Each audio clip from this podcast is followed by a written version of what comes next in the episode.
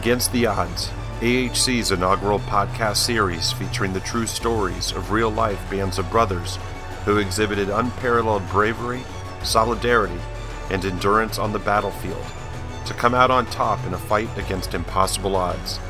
Reliving battles from World War II, Korea, Vietnam, and Iraq. These are true stories of the harsh realities of war, as told by the veterans who survived to tell.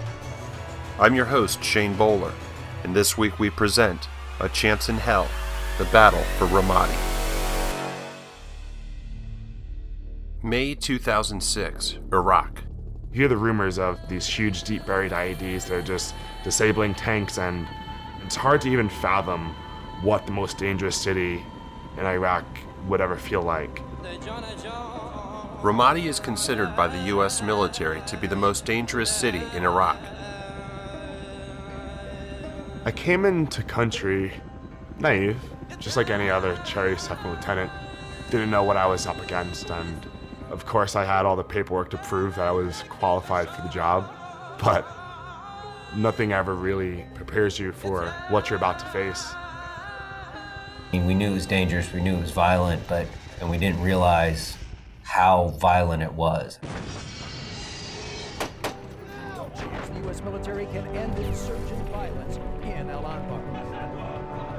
Colonel McFarland really took a 180 degree different approach.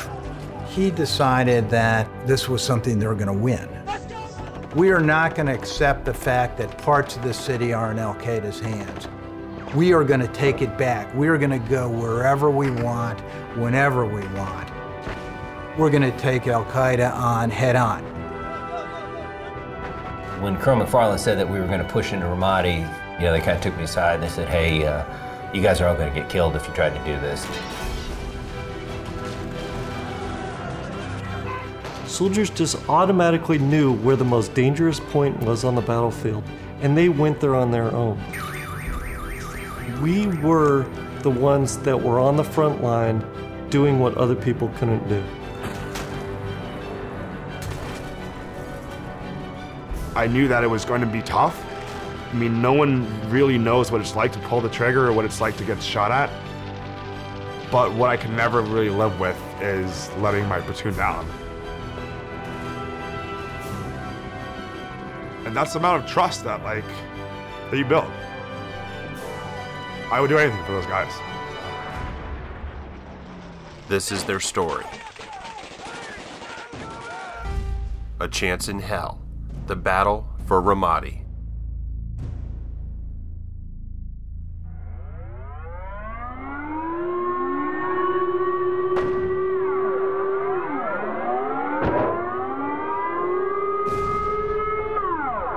Mike McCusker, Company Commander, Bravo Company, 1st Battalion, 36th Infantry. The first thing they do is start firing rockets at the FOB with the idea of just really attempting to, I guess, assert themselves as the dominant force in Ramadi. The frequency that they started shooting indirect fire right when we first got there was two or three attacks a day, um, an attempt to get some casualties, an attempt to, to scare, so to speak, the new forces that were on the ground. Perfecto Sanchez, Platoon Leader, Bravo Company, 2nd Battalion, 6th Infantry. I came into country naive, just like any other cherry second lieutenant. Didn't know what I was up against, and of course, I had all the paperwork to prove that I was qualified for the job, but nothing ever really prepares you for what you're about to face. Ian Blackstone, Platoon Leader, Bravo Company, 2nd Battalion, 6th Infantry. I was an unproven leader. I mean, we all are until we get to combat. I was a platoon leader. I was a young man in charge of men who were mostly older than me, and that's just how the Army works. Most of my platoon had already deployed to Iraq. This was their second deployment, and I was unexperienced in that way. But I had a lot of confidence. Mike Bajema, Commander, Team Bulldog, 1st Battalion, 37th Armored Regiment. Our training prior to going to Ramadi for direct action or hostile fire with the enemy was gunnery, some small arms ranges.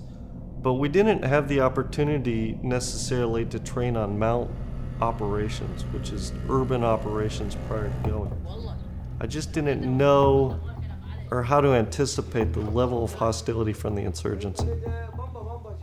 Three years after the defeat of Saddam Hussein, the battle against insurgents in Iraq is being steadily lost to an insurgent force that survives and metastasizes through its near total control of local populations. The supposed master weapons, electronic, aerial, and armored, have proven impotent against a foe that materializes out of nowhere and melts back into a population terrorized into silence and cooperation. Nowhere is the situation so deteriorated and hopeless as in the city of Ramadi.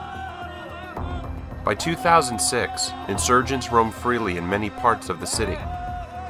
Local government and police forces have all but been eliminated by insurgent intimidation and terror. Al Qaeda has arrogantly declared Ramadi its capital, ground zero for a terrorist state, intent on spreading its control over all of Iraq. Jim Michaels, author of A Chance in Hell. That's the scene that Colonel McFarland, the brigade commander, stepped into uh, when he set foot in Ramadi in May of uh, 2006. Colonel Sean McFarland, Commander, 1st Brigade, 1st Armored Division. The folks that we are fighting are the same kind of folks that uh, took down the World Trade Center and drove an airplane into the Pentagon. And Al Qaeda, they want to establish a caliphate with its uh, heart here in Al Anbar province. This is our opportunity to stop that vision in its tracks. The overarching strategy at, at that time was really something of a commuter war. You know, Americans were on the large forward operating bases. The U.S. strategy at the time was to sort of commute out into the into the conflict during the day, uh, draw back in at night. Now, what that meant is you can't protect the population. The population's not going to come onto your side if you can't protect them, because if they say we're going to support you, the United States, Al Qaeda is going to come along and kill you, your family, your kids, and so forth. Anthony Deane, Commander, 1st Battalion, 35th Armored Division. The situation just kept getting worse and worse. So large portions of the city hadn't seen a coalition soldier in probably 8, 10, 12, 16 months by the time we showed up. There was a plan not to lose. We were going to hold the roads open, we were going to keep fighting. When we had good intelligence, we were going to go do raids and go kick in doors and bring in terrorists. But there really wasn't a plan on how we're going to win this thing. We have learned tonight U.S. forces are apparently preparing to walk away from a big part of Iraq, the hugely important Anbar province. A new military intelligence report offers up the most pessimistic assessment yet of the military prospects for Al Anbar province. The top secret report by a Marine Corps intelligence officer says there's no chance the U.S. military can end insurgent violence in Al Anbar. Ramadi was a sideshow. It's, it's what the military calls an economy of force mission. This place out west, it's a Sunni stronghold. Sit on it so we can concentrate on Baghdad. Colonel McFarland really took a 180 degree different approach. And he decided that this was something they were going to win. This was not a, a question of, of sort of putting a lid on a boiling cauldron. We are not going to accept the fact that parts of the city are in Al Qaeda's hands. We are going to take it back. We are going to go wherever we want, whenever we want, and we're going to secure the population. We're going to take Al Qaeda on head on. Well, we're not going to control, you know, this one street or this one block for 15, 20 minutes and then move back into the fob and then the other 23 hours and 45 minutes the insurgents control it. We're going to go out and we're going to live there. We're going to live we're going to live on that street, on that block. We'll be involved in influencing that neighborhood and that portion of the city 24 hours a day. McFarland will send his men directly into the heart of enemy held territory, where they will live and fight in a series of combat outposts dubbed COPs. The mutually supporting sites will secure Ramadi block by bloody block, pushing the insurgents out of their strongholds and break the grip of fear and violence that has plagued and suppressed the population. The streets of Ramadi are turning into the wild west of Iraq. Days of provinces, including Anbar, account for more than 80% of the attacks that we hear about on an almost daily basis. Well, Colonel Sean McFarland, a U.S. commander in the area, says troops are making... Many people who looked at this brigade going into Ramadi basically thought they would fail at what they did. It's hard to, to realize in retrospect just how much the odds were stacked against this unit. When Colonel McFarland said that we were going to push into Ramadi, word was kind of out on the street, and uh, some of the guys, you know, they kind of took me aside and they said, hey, uh, you guys are all going to get killed if you try to do this. This, this is not the answer. There was no guarantee that by any means that this tactic was going to work. Almost certainly it was going to lead to higher casualties. This is a strategy where you are taking the fight to the enemy. You're going to pay a price for that.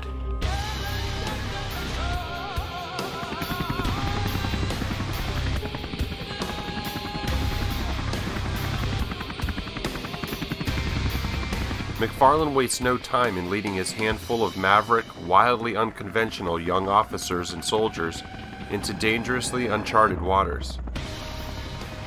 He must turn the entire system of war on its head and replace it with a bold, radical new idea that will send the men of the 1st Brigade into the very depths of hell. And with the American troop withdrawal already begun, time is running out.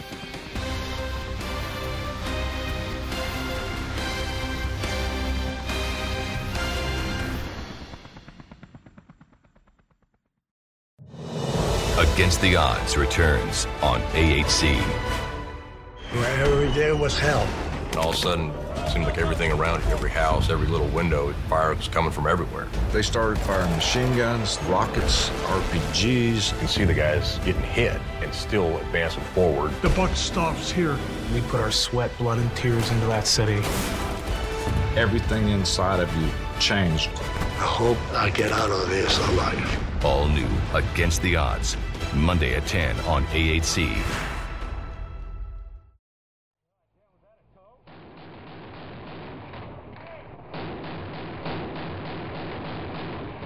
I'm so getting this organization. I'm down.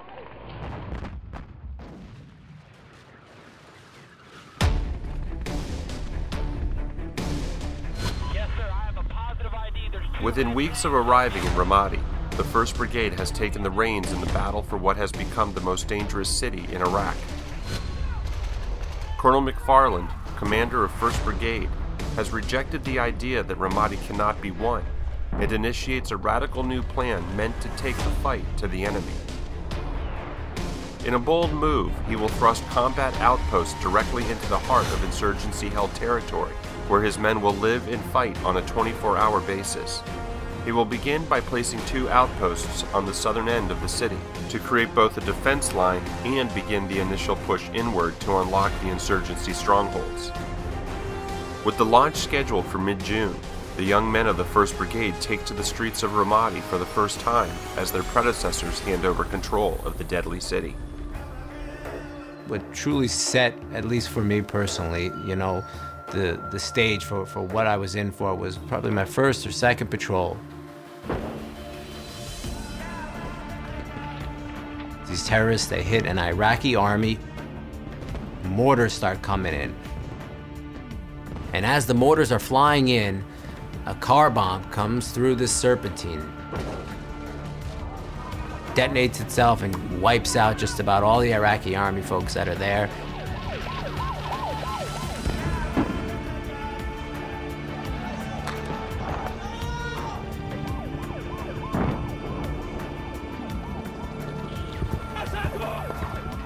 Trying to uh, collect all the casualties and medevac them out of there and establish security. We're getting shot at from across the river, but there's other mortars coming in. It was this massive little battle right there you know, on the banks of the Euphrates in Ramadi. The audacity of that attack really set the tone for me that, that we're dealing with a serious enemy. It did seem that there was no amount of pressure that we could exert on this city outside of just leaving it in rubble that would end the insurgency in Ramadi.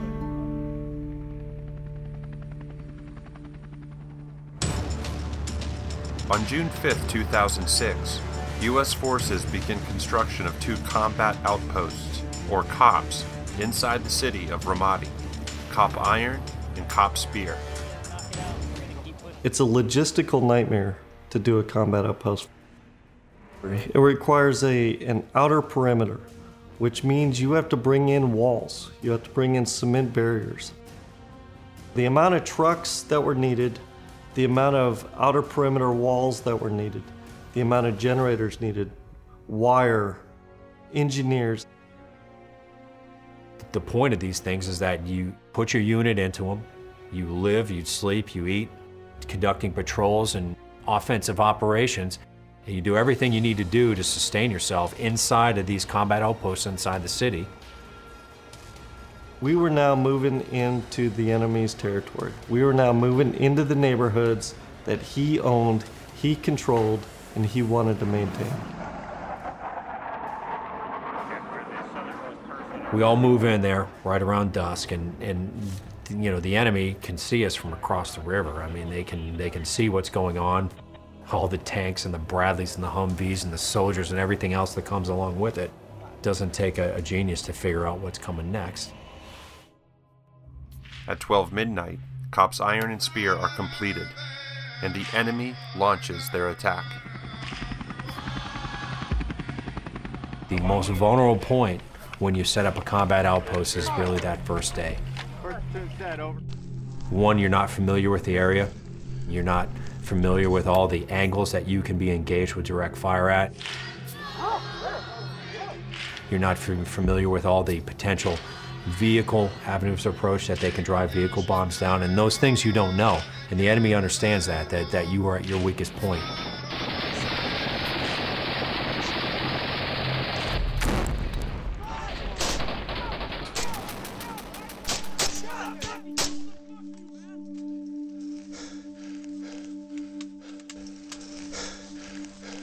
I knew that it was going to be tough. I mean, no one really knows what it's like to pull the trigger or what it's like to get shot at. And that sense of being naive quickly changed to probably fear once I started to realize how real the threat was. And the only way I was able to cope with that was acceptance. I fully, fully accepted that I was to die. Once I came to terms with that, everything else was easy. And I realized that the worst thing that can happen is that I die. But what I can never really live with is letting my platoon down. And that's the amount of trust that, like, that you build. So, I would do anything for those guys.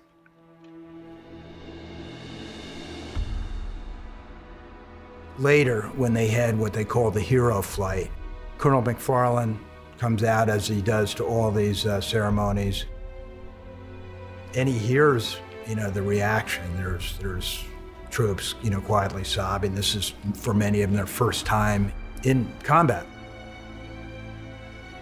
and realizes that these guys who are seeing this for the first time don't have time to grieve, really. These guys are going out in several hours back on patrol, and they've got to get back in the game. This is just the start of a very intense tour. They're going to see this kind of combat day after day, week after week, month after month.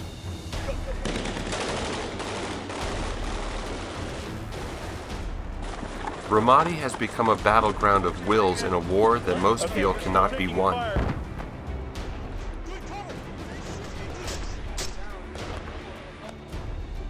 For the men of the 1st Brigade, undermanned in a massive city, pursuing an invisible enemy with a radical new strategy that has plunged them into deadly urban combat, Ramadi remains the last vestige of hope that the three year war in Iraq can be turned around.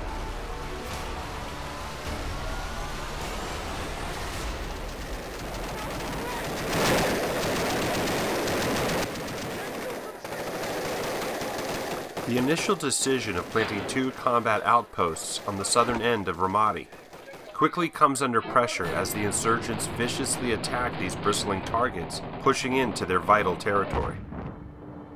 But even more threatening to the insurgency, American patrols are now being conducted on a daily basis throughout the neighborhoods Al Qaeda had once controlled. The populace, fearful of contact with the American troops, watch for weeks as the young soldiers now living amongst them fight and die to secure their neighborhoods from Al Qaeda intimidation and retaliation.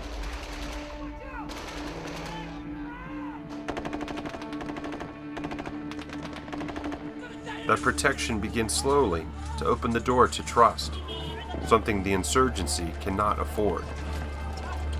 The enemy is not, they're not morons. They recognize this as a massive threat. They don't want you there, and they know if they get pushed out of the city, there's no coming back because they have no sympathy from the population. So once they get shoved out of the city, there's no going back. They don't want to give up that terrain. I got a great sense of the level of danger of patrolling in a urban environment. There's every kind of window and angle for the enemy to attack you that you cannot anticipate. You're looking for anything that is out of the ordinary. Is a gate to a house open that's normally closed? Is a window half open? Is there insurgent behind that window?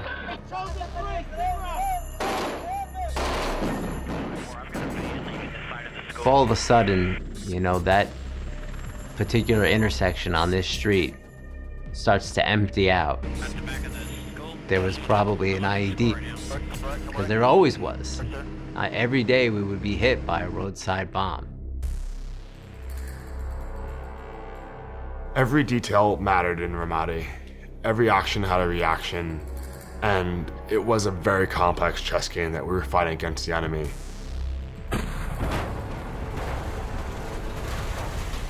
As the men of the 1st Brigade engage the insurgency in round the clock battles, McFarland raises the stakes. With Ramadi now penetrated on all sides by Army and Marine units, McFarland prepares to send Bulldog Company even deeper into enemy held territory by the city walls. The deadly operation will require split second timing and all the forces the battalion can muster. This was a massive level operation to establish one company inside of downtown Ramadi. We're now going to go from being on the outskirts of the city to living in the city. The enemy realized what was going on. They realized that all this construction, all this combat power, we were coming to stay.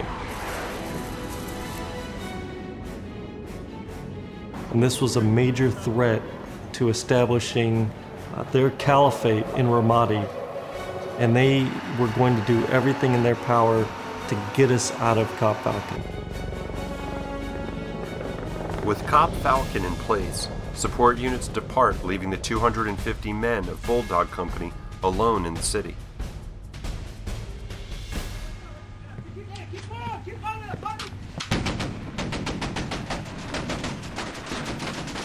The enemy came out in force, a small arms fire, mortar fire, and everything that they had to try and force us to go back outside the city.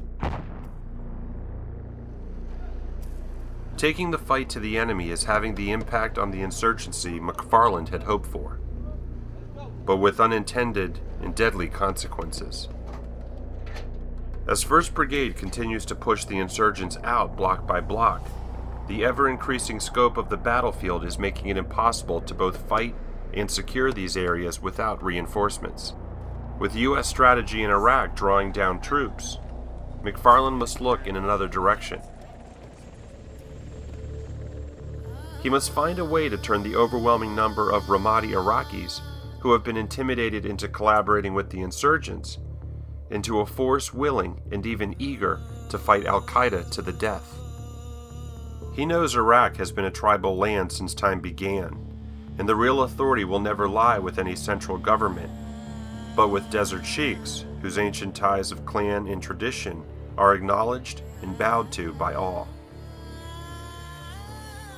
Behind the scenes, secret meetings with two brother sheiks have already begun, but with most of the sheiks remaining unconvinced, uncommitted, and often aiding the enemy, the men of the 1st Brigade must keep pushing forward even as death tears at their ranks. But time is running out. Ramadi, like the battles of the Ardennes, Hue City, or Iwo Jima, is proving unwinnable by blistering military technology alone. Ramadi must be won by the only true indispensable weapon the Brotherhood of American Soldiers, fighting not so much for an obscure desert town, but for one another. Against the Odds returns on AHC. Every day was hell.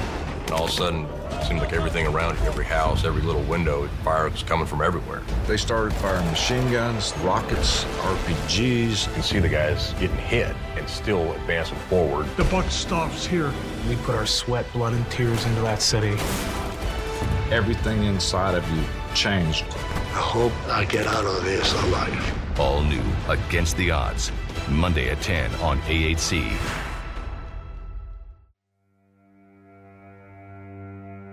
By late August, Ready First and Marine patrols are taking back enemy held territory, forcing the insurgency into the center of the city.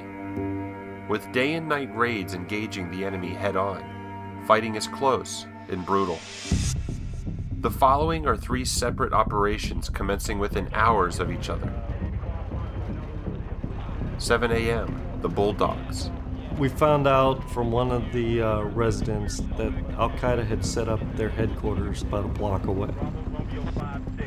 This was going to be our first major operation where we were going to clear it out and hopefully clear part of the insurgency out of my portion of South Central Ramadi.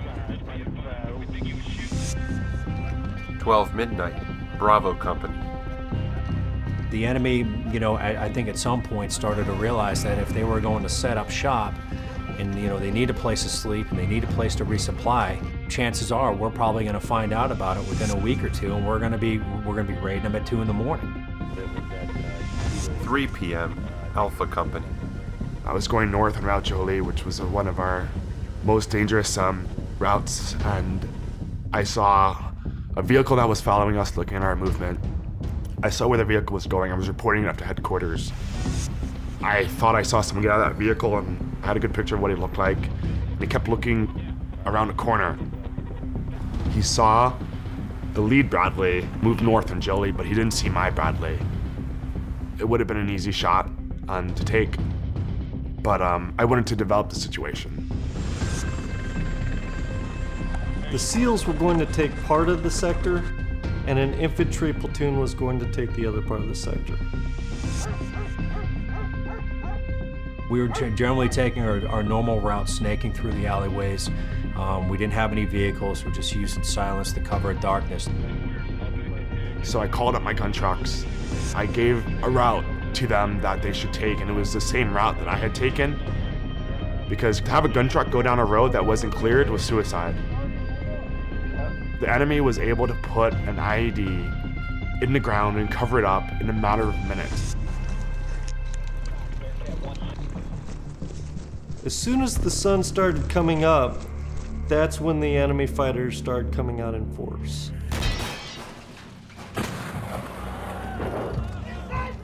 The loudest explosion I ever heard in my life went off.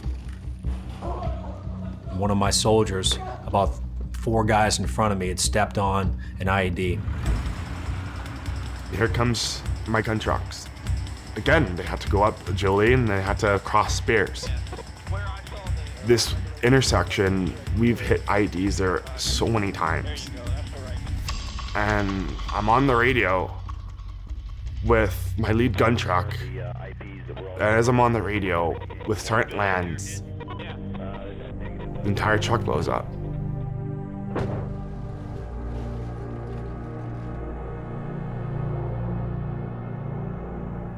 And it was the worst IED that I'd ever seen.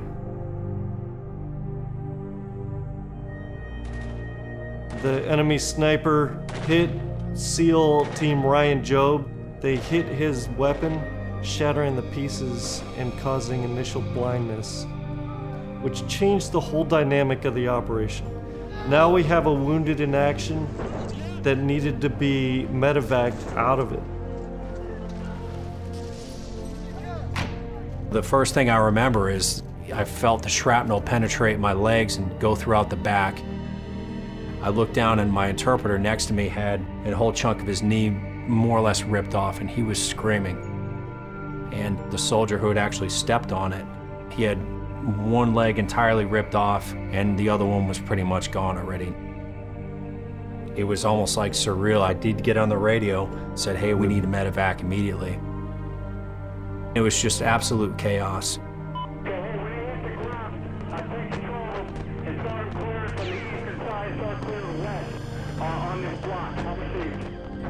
I made the call to start withdrawing forces. I was about ready to leave, and that's when all hell broke loose.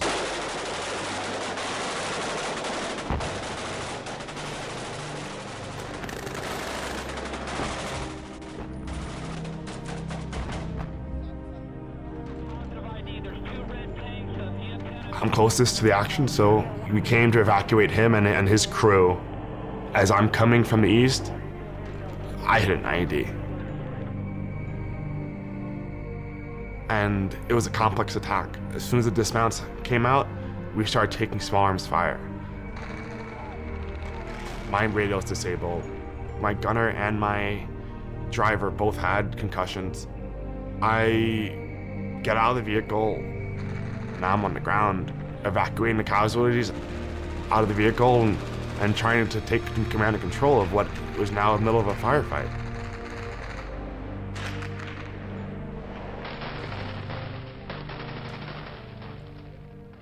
And Sergeant Lance was killed. When the enemy is there and firing at you, all those type of decisions are split seconds. A wrong decision can have consequences of your soldiers being killed. It's that tribal mentality of, you know, the guy to your left and your right is, you know, one of you and you're one of him and you're there to, to watch out for each other. It's almost like just deep programmed into our brains that that's how we behave under the worst circumstances, you know, when we're in, in that kind of tribal dynamic. All we had was each other, really. And it was just us out there. We were a close knit crew. We were a, a family. And we were each other's shoulder to cry on and, and, and strength at the same time.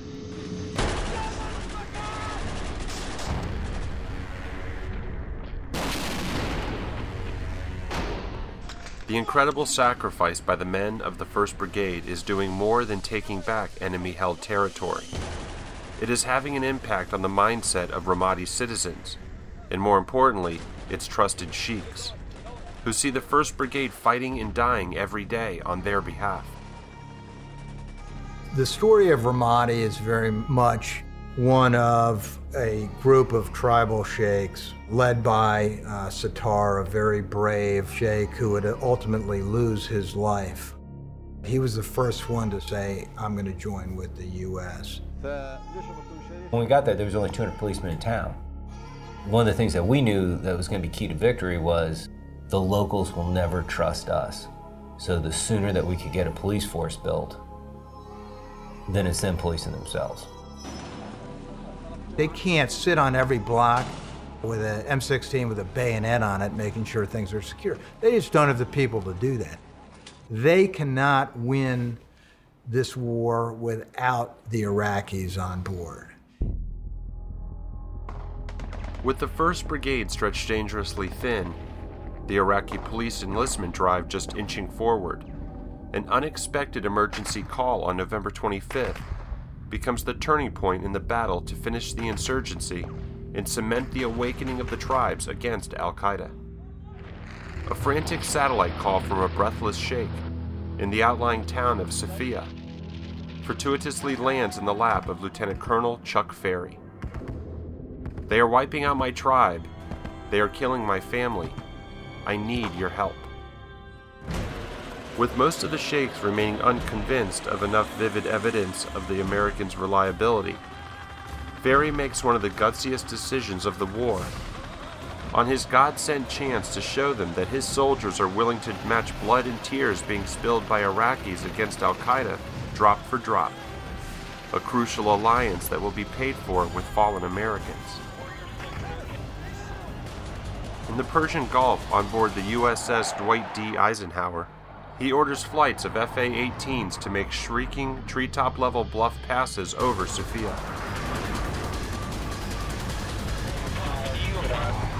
The ground shaking thunder of the swooping, ordnance loaded jets send the Al Qaeda attackers in a panicked scramble out of town.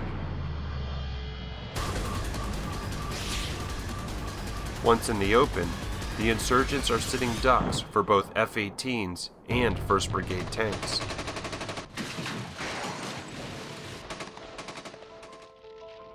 Baghdad has taken center stage in the news lately, but the good news story from Iraq is now coming from the capital city of Al Anbar province. Six months ago, there were no police on the streets, but now young men from Ramadi are stepping up to the plate and asking, Where do I sign?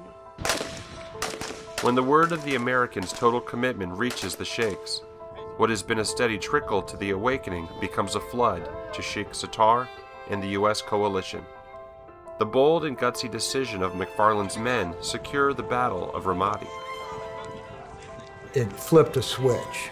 And that confidence building, kind of amazing how quick, once it started, it, it just, uh, just skyrocketed. Because you saw these police numbers that started like this just go way up over the course of the summer and into the fall.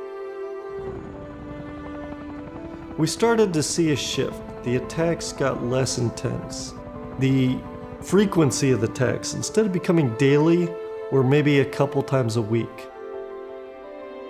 People were moving back. Stores were reopening. Children were playing in the street. Six months ago, a child wouldn't even venture outside his house. Now they were playing soccer in the streets. So the fruits of our labor after six months were clearly seen. In less than a year, the 1st Brigade and the 1st Armored Division, along with the Marines, have taken a radical new strategy deemed by most to be impossible, and with limited resources and manpower, turned the most dangerous city in the world into the safest city in Iraq. With these incredible exploits against the odds becoming known at last, General David Petraeus tells MacFarland, I'm so happy I could kiss you guys and then to his staff, we've got to support this. He will use Ramadi as the new blueprint for U.S. strategy in Iraq. Tonight in Iraq, the armed forces of the United States are engaged in a struggle that will determine the, the direction of the global war on terror and our safety here at home. Recognizing the heavy price paid by the 1st Brigade for success with so few men, known as the Surge, President Bush orders the deployment of more than 20,000 soldiers to Iraq to support the new strategy. In these dangerous times, the United States is blessed to have extraordinary and selfless men and women willing to step forward and defend us. Ian Blackstone. Being a platoon leader in Ramadi, that experience has made me who I am. It shaped my character, my outlook on life, I feel very honored and privileged to have had the opportunity to have served with the Men Dealer Company. Mike Bajema. For the rest of my time in the Army, will probably never match the honor of leading those men in combat. To this day, my men still call me Main Gun Mike Bajema, and I wear that title with, with honor. Perfecto Sanchez. I'm doing this because I want the story to be told. And for the guys who didn't get to come home, or for the guys who have never really let the war pass, I want their story to be told as well. Mike McCusker. In terms of the pride, I guess, and the impact, taking the city of Ramadi that was absolutely at it the worst it could possibly be, under the control of some of the worst organizations in the world, Al Qaeda, who were doing things as bad as decapitating people in the middle of the street, executing people inside their houses in the middle of the night. And in taking that city and changing it over to something that someone could live a normal life in, yeah, that was absolutely, I'd say that's the high point of my career. Anthony Deane. You know, we did what, what could be done. I mean, our own headquarters said that the battle was lost. We refused to believe that, and MacFarland laid a path clear to win. And we found a way to win, kind of against the odds.